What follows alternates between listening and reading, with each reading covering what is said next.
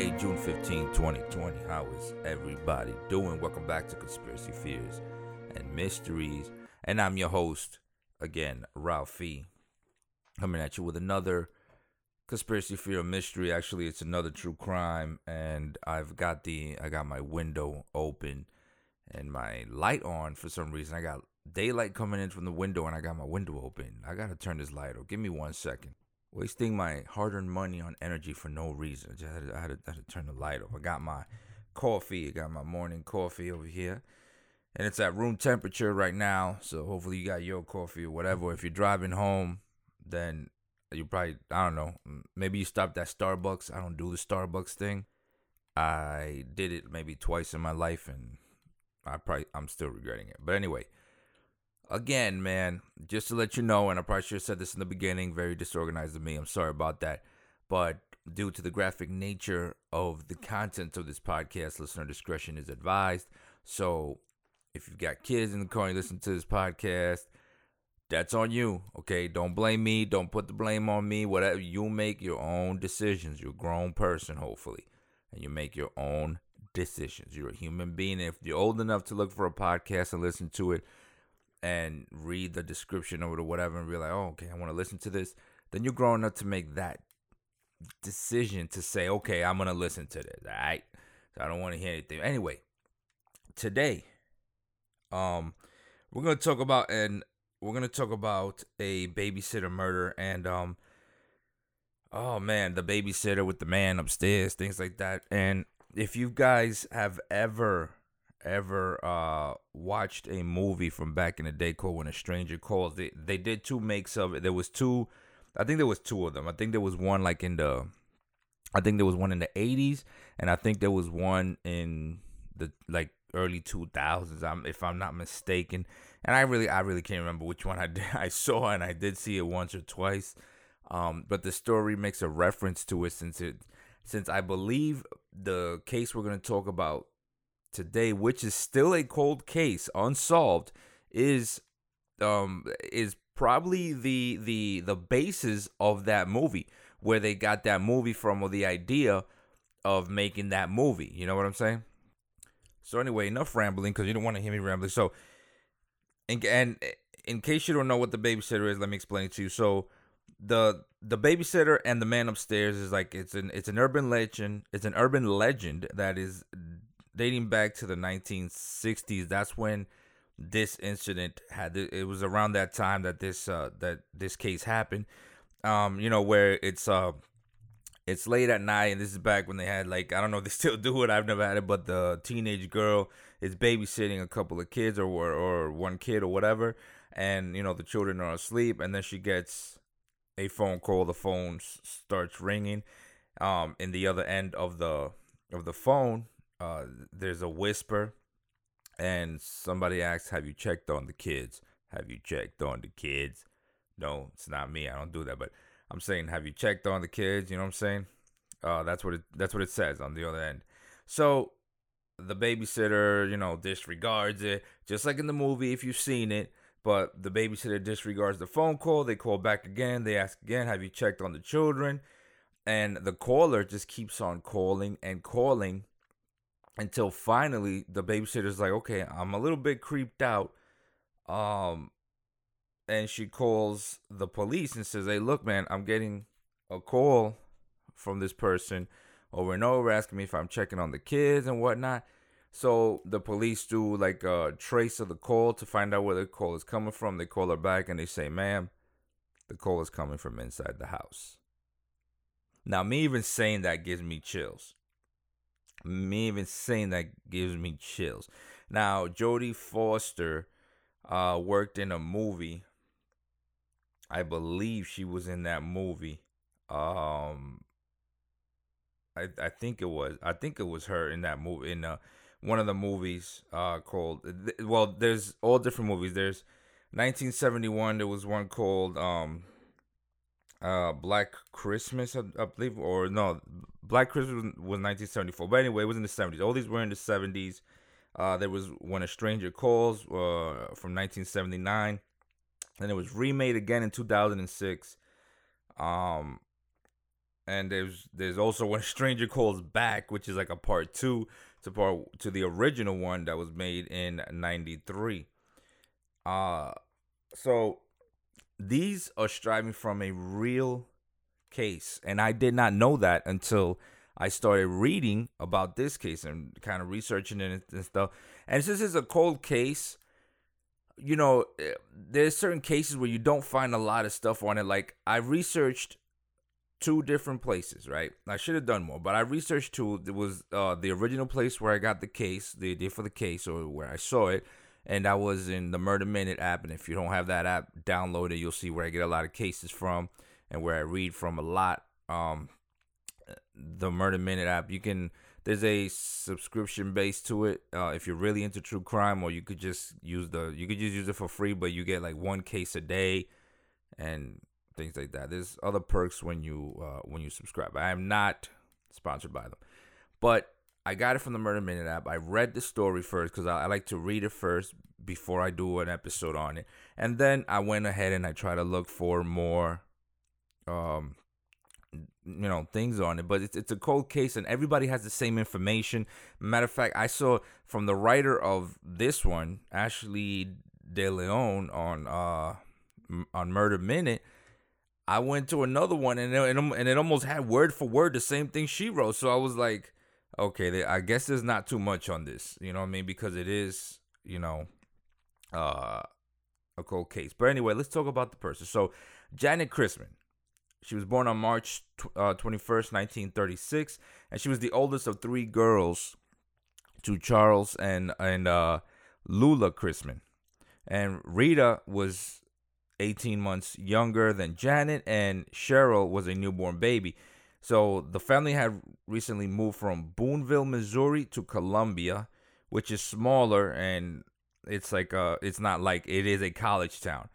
Uh Columbia is home to the University of Missouri and the proud home of the Mizzou Tigers. Mizzou I don't follow football like that, so you know what I mean. So uh, the the Christmans owned and operated a, a, a local restaurant, which is Ernie's Cafe and Steakhouse. And I believe that's still up because I saw a picture uh, when I was researching uh, that th- there was like a modern picture. I, I don't think it's called the same thing anymore, obviously, but um, it's it's still up. And they lived in the upper level of the of, of the building where the restaurant was located. So their business was on the first floor, and they lived upstairs, which is good. I mean, you know, that's a good thing. It's a family business. It's, it's good to live right there. This way, you you know, you're your business is always looked after by yourself. Uh, and so it was a family of five. Um, they made a comfortable living and they were well respected in that small community. And in 1950, Janet was 13 years old and an eighth grader at Jefferson Junior High School.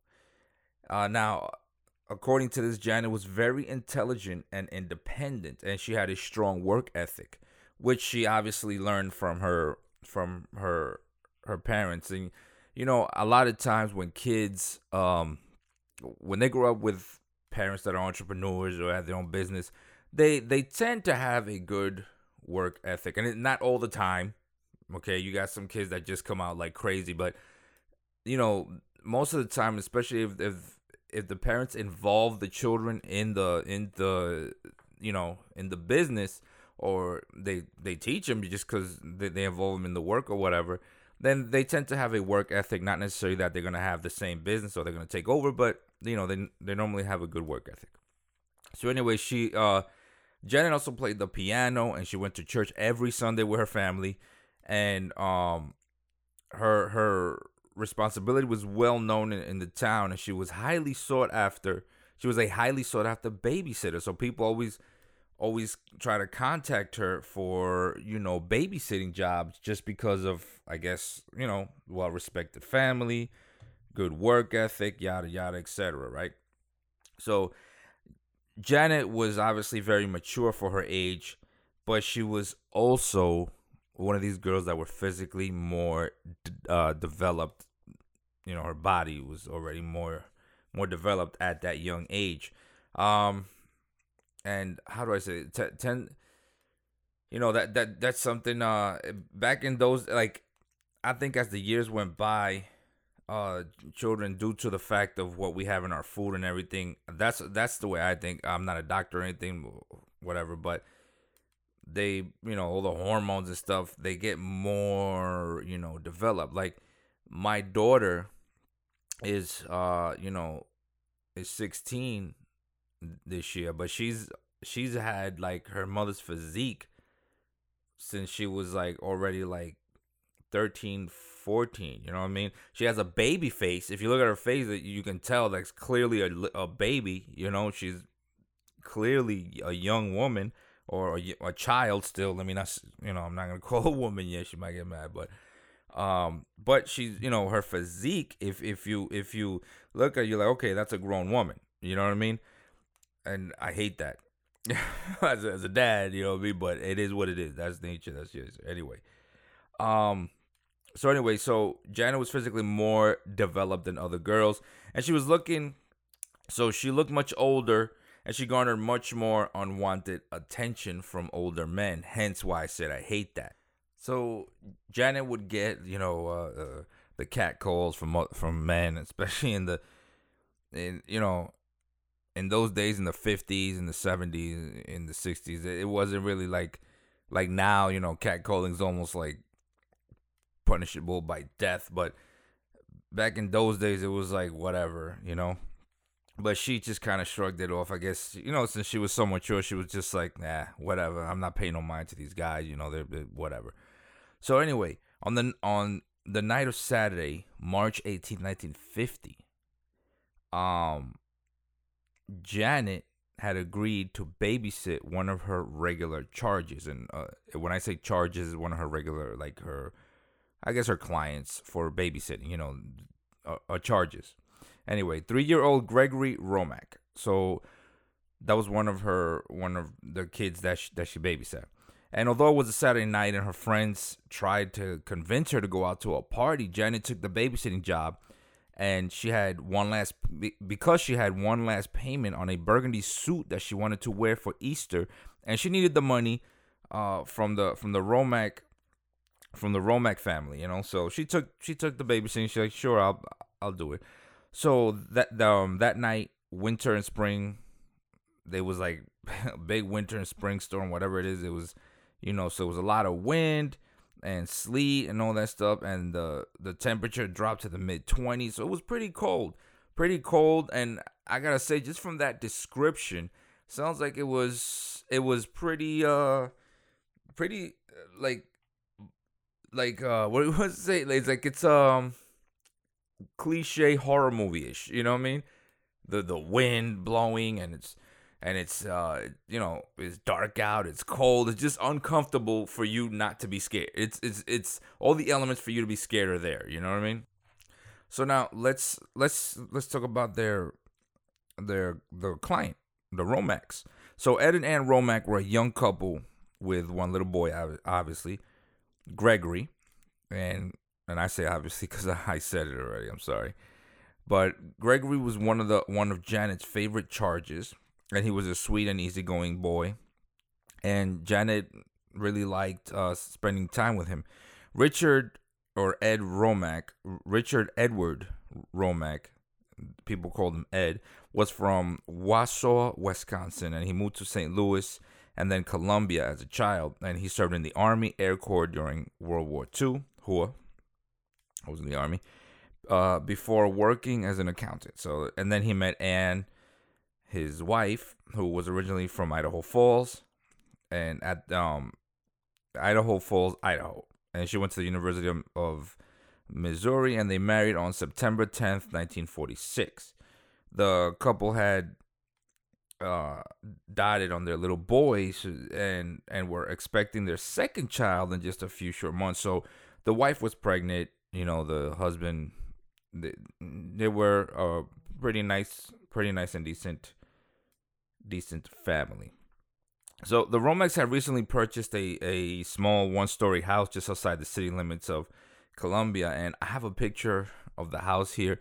And again, every time I see these crimes, every time I do one of these true crime stories or whatever, I'm sure I'm not the only one. Whenever they show a picture of the house, no matter where it is and what it looks like or whatever, it always looks creepy, and that is because I think just because I know that just because I know that somebody got killed there.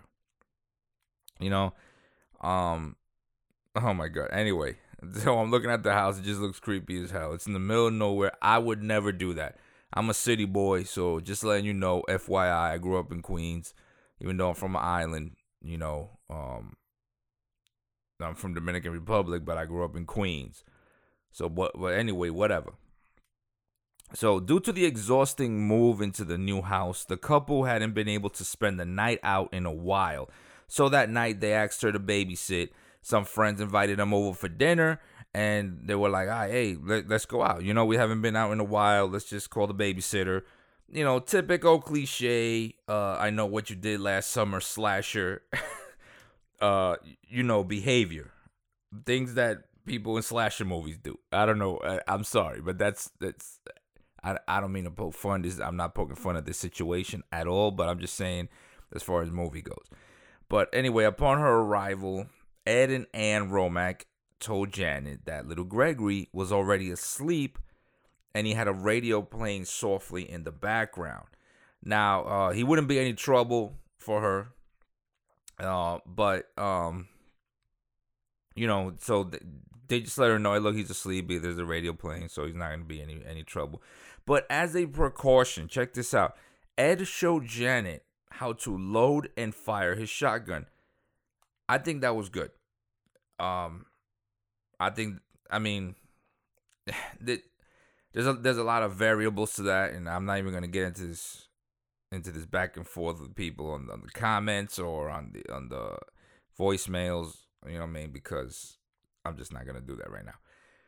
But anyway, um, so anyway, he left it leaning up against the wall next to the front door. Um, and he said if anyone and he because if anyone were unexpectedly to come by, he instructed Janet to turn on the front porch light before entering the door. Which I mean, I mean, it sounds like he was really, uh, you know, like he was, he was, uh, he was very conscious about about security and he, you know, he cared for her well being. I mean, I, I can imagine his his his son is in there. You know what I mean? So Ed, Ed and Ann left, and they went to enjoy their night out alone. And Janet was left alone with a sleeping child in a quiet house. So throughout the night, the weather got worse. Um, most folks around there just opted to stay home, and very few people dared to go out. I wouldn't go out. I'd be one of those folks that stay home. So anyway, the wind was howling and the trees were swaying. You know, um, winter was making its last push before spring. So Mother Nature was like, "Hey, this is winter. I'm showing you what it is." And uh, but that night, of course, because I'm doing this podcast, the weather was not the only thing that was terrifying. There was a human presence that was also going to shatter the innocence of a young girl. And it was going to terrorize the town with a mystery that to this day is still not solved. Not that I know of, not to the day of this podcast. So the inclement weather meant that everything was quiet at the Boone County Sheriff's Office because not everybody was out. Most people were inside, so they weren't getting a lot of phone calls for any accidents or anything like that. Um, but just as the deputies were getting settled in for the uh, long and uneventful night with their coffee and their donuts and stuff, uh, no disrespect to the police or anything, but I'm just saying, um, at 10:35 the deputy at the time, which was Ray McCowan, picked up his ringing desk phone. And I, I, I don't know why I had to say ringing desk phone. I, if he picked it up, obviously it was ringing. Anyway, and he was met with screams that would replay in his head for the rest of his life. It was it was a scream of "Come quick!" A a girl screamed hysterically Come quick, come quick, before McCowan could even utter a word. Um, I'm sorry. it was it was screams of come quick, and before McCowan could even utter a word, the phone call was cut short, and only heard was the was the sound of the dial tone. So he was wondering who was the girl and where was she and what was happening, you know, because he didn't get any information. All he heard was the screaming, come quick and everything. And you know, one thing I say, um, when when I, I hate to be laughing at this, I'm laughing at myself because one thing I tell my wife when we watch these true crime shows and we watch or even movies when people call 911 is we I, I always say, listen, I'm not gonna call and say the pro. If something's really going, like something's happening at the moment right there, I'm not gonna be like, uh, yes, um, you know, whatever. When something's already hit the fan, that's because I'm calling 911. You know what I mean? And that when the situation is that that uh that harsh, the first thing coming out of my mouth, okay, is the address. That's the first thing when the 911 operator picks up and she goes, and she goes 911, I'm like, uh, you know, one two three four five whatever lane and blah blah blah lane, and she's like, what? At least, and if I have to hang up, at least it'll be a weird call that she's like, well, the guy gave me an address. You know what I mean? It was a weird call. He gave even I don't care if they come over here to tell me to to put me to investigate if it's a prank call to put me in jail. Come over here. The first thing I'm screaming is an address. First thing I'm screaming. I'm like, don't don't don't tell them what's wrong. Just scream an address, because they're gonna figure out what's wrong by the fact that you're screaming your brains out. You're screaming. You're you're hysterical. Just scream an address, okay? So, uh, guys, I'm sorry I'm rambling on a lot in between, and I should just be telling the story but there's a lot to this. It's a cold case, and there's just a lot of things that hit home because it can happen to anybody. All these cases can happen to anybody, but you know this one particularly. You know, I have a daughter. A lot of people are you know kids. It doesn't have to be a female, but um, anyway. So the deputy he didn't believe this to be a prank just because of the way it sounded. He heard the terror in the girl's voice. He, seemed, you know, he deemed it real. This is real. Okay, but there was nothing he could do because it was late. Um, the main back in those days they had switchboards, and the mainstream switchboard at the telephone company was closed. Um, so the calls couldn't be traced. So, unnerved, all all he could do was just wait and hope that the girl called back, but she never called back. So not long after, Ann Romack called home to check in, but she received a a busy signal. It, it was busy and assumed that Janet was either on the on the line or had she had taken the phone off the hook and was sleeping, which I don't I don't don't take the phone off. Well, I mean it's, it's 2020, okay? It's 2020, so you, you you're not taking the phone off the hook. But I would say like you know my wife tells me because I work at night when I and when I'm home in the morning. I wake up real easy and I lose a lot of sleep. That's the thing we're trying to fight right now. I have trouble sleeping anyway. I take pills for that, but um I get woken up by because obviously I'm at home in the morning, so everybody's calling me, right? All the all the numbers, all the all the businesses are open when I'm sleeping. When I'm working, everything's closed, so nobody calls me at night. Uh, anyway, so around 1:35 a.m., the Romacks pulled into their driveway, and they had an enjoyable night at the Moon Valley Villa. That's where they were which was a restaurant in Columbia where a lot of people visited and went. So, um, they were over there with a whole bunch of couple, well, several couples that had gathered for dinner, some friends. They they drank and they and and they played cards, and it was it was a good night. That you know they were just having fun with their friends. But when they got home, their night uh, turned into one of horror and terror. And uh, it's it's a night the family would never forget. So the Romacks noticed that the front porch light was on and the front window drapes were still wide open.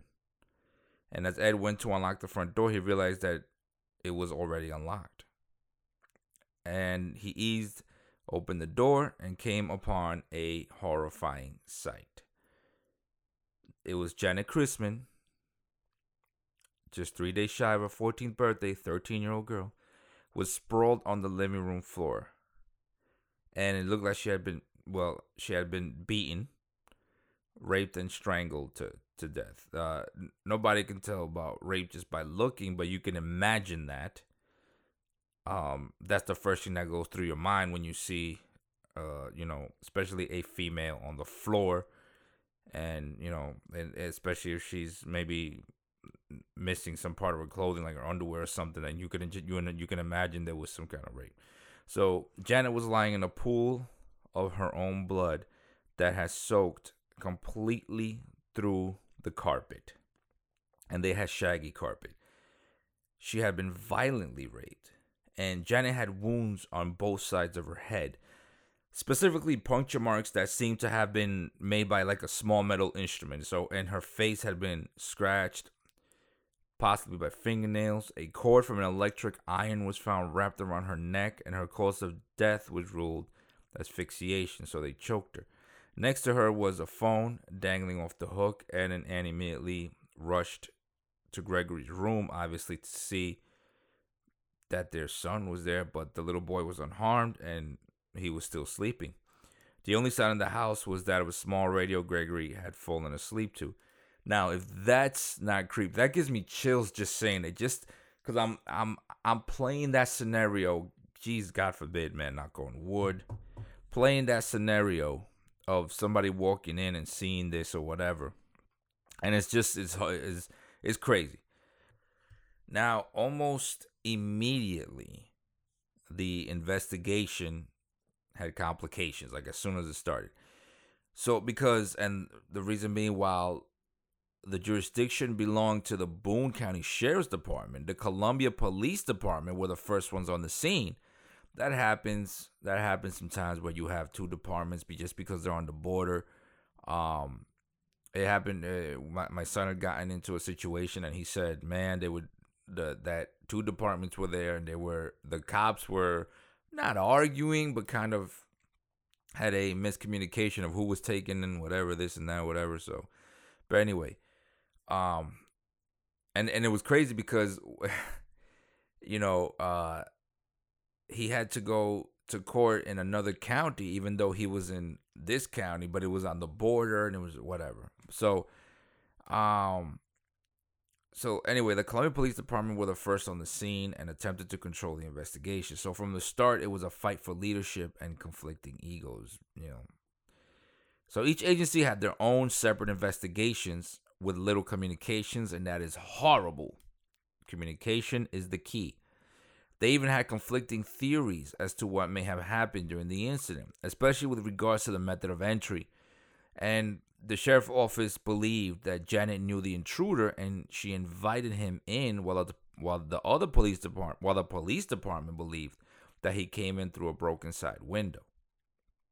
Um I mean, I, I you know, it again, it didn't have too many specifics, but uh, you know, the the father did say the you know the father of the child she was babysitting said that when he came in, he opened he found the door already unlocked, so it was unlocked. It wasn't like somebody kicked it in or anything. You know what I mean?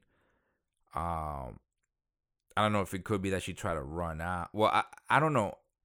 I I don't think she would you know what I'm saying? There was a kid in there, but anyway. So, um instead of working together, obviously the two agencies were uncooperative and dis- and they disagreed on about everything. So while they were battling for authority, the town of Columbia was in a state of terror. Now, officers were patrolling the streets 24 hours a day. You can imagine after this. Stakeouts and neighborhood uh, canvassing was conducted daily, and there were citizens that were temporarily deputized. They were just making deputies out of everybody in order to help find the murderer. God knows if they made the murderer a deputy just for trying to find the murder. You know what I mean?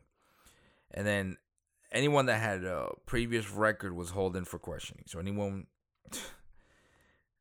that's what they do. You know, you, you got a record, you're gonna come in. I mean, it is what it is, man. You got a record, you probably the first one that they're gonna look at. That just is what it is. Now, tips poured in, and a lot of citizens reported anything and everything, and that's what usually happens with these cases. And you'll hear it a lot when cases happen, and the the police put out bolos, and the police put out press conferences and things like that, where they say, "Hey, Uh, you know, we want, you know, can you let us know what's going on? Yada yada. If, if anybody has a tip, everybody wants to help. So everybody's gonna call in. Everybody's gonna, you know, have something to say. But this wasn't the first time that the that terror had struck the small town. This had happened in the small town. Because several years before Janet's murder, the town experienced a rash of prowling and peeping Tom incidents, and several sexual assaults and rapes, and even one other murder. On February 5th, 1946, a 20 year old Mary Lou Jenkins was found brutally murdered in her home. Now, Mary Lou was home alone while her father was out of town on business, and her mother was spending the evening tending to her elderly neighbors. And since her mother was just down the street, they decided on a plan in case of an emergency. Mary Lou would turn on the light, lift the shades in the front window, and call her mother. At some point that night, Mary Lou's mother noticed a light on and the shades pulled up. But since she didn't receive a phone call, she figured everything was fine. So, two of the three things that they put together as an emergency happened. I think that's 75% of the way or most of the way. I don't know what the number is. I think I would have checked, but I'm not I'm not poking fun at the mom or anything, you know, there's I don't know what the situation was. But I'm just saying me, if if if I told my kid, look, put the window shade up, turn on the light, and call me if something happens. And I'm across the street and I see the window shade up and the light on. That's enough for me. That's enough for me to go home. And if nothing's wrong, I'll be like, hey man, look, I'm gonna tell my I'm gonna tell my daughter, hey, look, man, um, you know, you had me nervous. You know, try not to do that because you know that's our emergency protocol or whatever. You know, you made me think something happened. But, you know, you never know how people were thinking at the time, so whatever. So when she returned home the next morning, she found her daughter dead on the living room floor, and Mary Lou had been raped and strangled with an extension cord. Not long after, a man confessed to murdering Mary Lou in addition to his own wife. He murdered his, wow. On October 1949, just a few days before Halloween, a 16 year old babysitter was raped by a masked man. Just a month later, on November 29th, an 18 year old Sally Johnson was attacked and sexually assaulted in her own home. This occurred just a block away from the October incident on November 30th.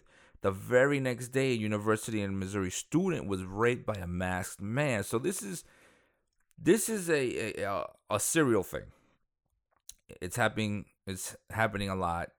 Most likely the same person, because this is pretty much the same and Mo, especially as far as the murders uh, with the you know you had the strangulation part, but there was a guy that confessed, so I don't know. The victim had been parked with her boyfriend at Lover's Lane. The attacker approached their car and, brandishing a gun, forced the couple to exit the vehicle. After walking them a short distance away, the attacker robbed and bound the boyfriend and raped the woman.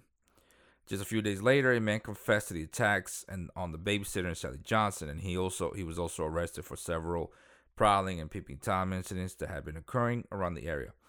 And after the arrest, the attacks went down, and they actually they actually disappeared, and the town felt safe again until this incident with Janet Christman. And while authorities had closed those cases, those prior cases, Janet's rape and murder made the citizens of Columbia doubt whether justice had actually been served. And was the killer still out there? Had had he been there the whole time? Eventually, investigators focused their attentions on one man, which was Robert Mueller. Nothing to do with the Mueller report.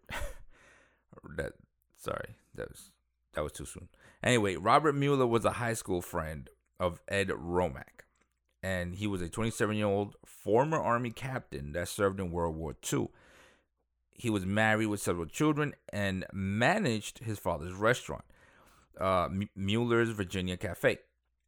Mueller was known for dressing well and always carrying a mechanical pencil in his pocket. I, whatever. Why would you? Anyway, in his pocket of his shirt. I guess I guess that's a good thing. He always always to write notes and yeah, probably one of those um OCD people, whatever. Um and he was also known for being inappropriate with women. Uh, so just one day before Janet's murder, Mueller had grabbed Anne Romack's breast and made lewd comments towards her. Listen, bro. Listen. I'm finna get on you right now. Ed Romack um he he you know he grabbed Anne Romack's breast, which was Ed Romack's wife. You grab anybody in my family's anything, and this case is gonna be a lot different. They're gonna be like, "Hey, it was an open and shut case. He came in there. Um, he just beat the hell out of this guy. You know, Rafi just beat the hell out of this guy. I don't know why, and he beat him. He beat him all the way. Like my boy says, uh, he's like, I'm gonna beat you to the white meat. You, you know when the skin comes off and and and the meat's white on the bottom. I'm gonna meet you. I'm gonna beat you to the white meat. Um, I I don't know, man. I'm telling you. And, and he made lewd comments towards her. You're not, you just not gonna disrespect me like that, man, and and just get away with it. Something's gonna happen. Something's gonna happen behind that. But anyway, sorry. Anyway, Mueller seems to have a special affinity for young girls. I, I don't I don't understand these. I don't understand that. I don't understand this. Anyway, in particular, Janet Christman. On more than one occasion, Mueller made comments about Janet's well developed body. The night of Janet's murder, Mueller was also attending the same gathering as the Romacks. At some point during the party, Mueller excused himself and he was gone for two hours. Now, let's talk about that real quick. Because I said this case is unsolved. But let's talk about that real quick. For a murder to happen, for you to be a suspect in a murder, you got to have uh, at, at least two things murder. Uh, now, obviously, murder is the, is the outcome, but you got to have motive. I'm sorry, motive and um, an opportunity at a minimum. Motive and opportunity. So, motive, um, I, I you know, his motive was just his being, the way that this t- to me, his motive was just the way he he was, and the opportunity was there. Opportunity was there for, for him to do. He had the opportunity. He had two hours. He was gone. Now check this out. Why would he go there? Well, there obviously the, play this scenario out in your head. You're going out with friends. You leave your kids with a babysitter. One of the things that are going to come up in a conversation 99 I, I i'm almost 110% sure is people gonna ask hey how's the kids doing? Oh they're fine they're at home with the babysitter. Somebody on the table is gonna ask oh who's the baby oh oh you you had a babysitter. Who's the babysitter? You know who who would babysit in this weather? Jesus who did oh we got this girl um you know we got the girl uh so and so you know what i mean? Um and this guy who was already you know infatuated with Janet hears this, or he, or he may be the one that's asking, and he says, "Ah." Oh. And throughout the night, you know, throughout the party, he the whole time he's thinking, "Man, this girl's by herself." Blah blah blah. And he goes, "Hey, um, I'll be back. I have to go do something real quick." Nobody really pays any mind to the fact that he's gone for two hours because everybody's having fun. There's alcohol involved. People are drinking. You're just happy to be out. You know, it's so many it's so many factors here. And when I read this line that he was gone for two hours, I said, ah man, ah man. But anyway, the the circumstantial evidence against Mueller was overwhelming, and investigators were closing in until May fourth, nineteen fifty. Now, officers, officers took Mueller into custody, but instead of following the procedure they, and taking him to the police station, they drove him to a farm outside of Columbia for some reason. There, they questioned Mueller all night until the early next morning. Now, if anybody knows anything about anything, if even if you you don't have to be a cop, I was in law enforcement and I went to the academy and all that stuff. But if you know any little thing, just by watching anything, you know that there's a certain limit. There's only a certain amount of time that you can keep somebody when they're a suspect and you don't have any evidence to keep them. You can only keep them for a certain amount of time. And that rule also goes for overseas because whenever we had a detainee, we could only keep him for a certain amount of time and then we had to release him unless we had any kind of uh, reason, any evidence or anything to keep him there any longer or to actually detain him uh, for whatever reason permanently or whatever. So, uh, Mueller, um, they they questioned him all night and early into the next morning, and Mueller agreed to take a polygraph test, and he passed. And officers had to release him from custody.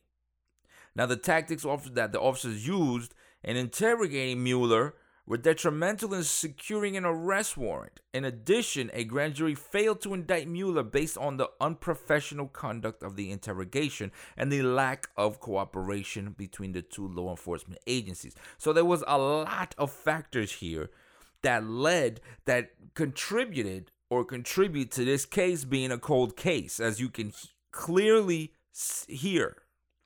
Robert Mueller was never charged with Janet's rape and murder.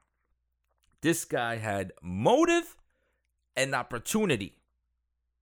But because uh, these two law enforcement agencies and the one who interrogated him, the sheriff's office, failed to actually do their job, and I think their egos got in the way. This became a cold case. And it upsets me because it's a child. Whenever it's a child, you know, everybody get feels a certain way. I don't blame him for feeling a certain way. Janet Christman was buried on uh, March 21st, 1950, on her 14th birthday. Jesus, man. She was wearing the burgundy suit that she had been saving for. That is that is crazy. She's wearing the burgundy suit that she was saving for.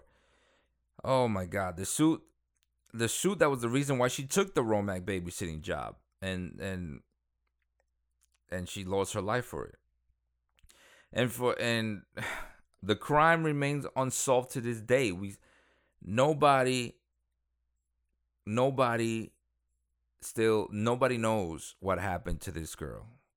Nobody knows. Nobody there's no suspect. There's no suspects in this.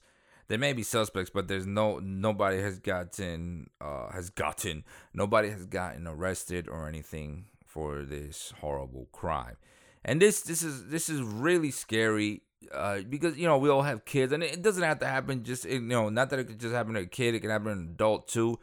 Um, it could happen to a male. Um, you know, it, is less likely the rape part. Um, I haven't really, I haven't really read too many stories where like the male got raped. Just I don't know for whatever, but um, most of the stories about murder when that's to do with a female, a lot a lot of them have a rape involved in there. It's just like it's just I guess the nature of the beast or part of the I don't know, however these people think, these murderers or these criminals.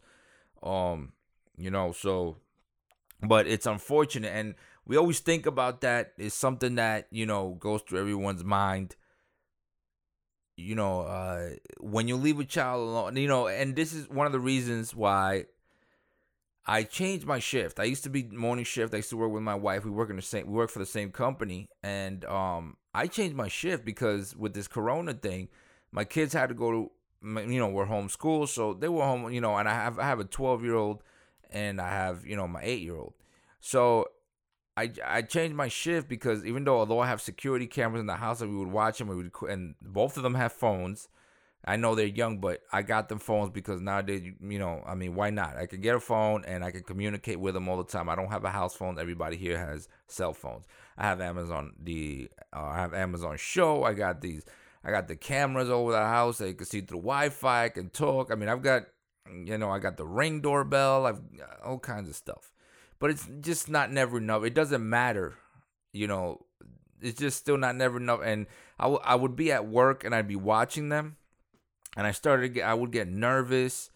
Um, you know, Amazon packages come, and one time, one my eight year, my kids know better. They don't open the door to anybody, but one, you know, there's been one or two times where my son, for some reason, my young one, my little one, for some reason, I don't know what, you know, he's he's a child, so I can't really just start. I can't just be like, oh, you know, yelling all the time. He's a child and children are curious. For some reason, he decided to open the door when the Amazon guy came to leave the package. And that made me, that unnerved me, you know. Um, and I changed my shift. I said, yo, you know what? Besides the fact that they were going to school and they needed help with some technical issues that were happening with the computer when they were in school, um, I changed my, I told my wife, look, I'm going to night shift. You stay on day shift. I'll stay with them in the morning and then they they're pretty much only alone for a few minutes, and you know, when I leave and my wife gets home. So they're really, they're really never alone. And we got the dogs here. We got I got a pit bull and a damn a little one, and actually the little one's more dangerous, but still, you know what I mean. Um, my neighbors look out for each other, but you can't really trust everyone, man. I'm I'm that type of guy. I'm an introvert. I don't trust everybody. You know what I mean? Gotta be careful, and that's that's things that you know, you know, you just gotta you just you just gotta do. That's life nowadays. You know, everything going on. You just gotta be more careful. You know what I'm saying? But anyway, that's all we got for this episode today, man. It's uh, going on too long, rambling. I apologize for that, but this when it comes to children, man, I got a daughter too, man, and it's just I'm like, ah, don't babysit, man. Don't worry about it. Don't babysit. You know what I mean?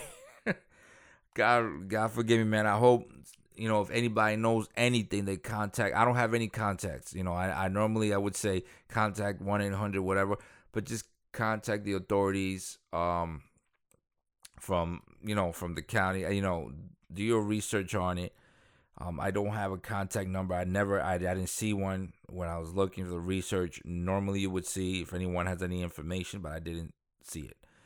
All right. So anyway, without uh further ado, man, don't forget to like and subscribe. You know, uh, follow me on social media. And as always, man, I will see you guys on the next smoke.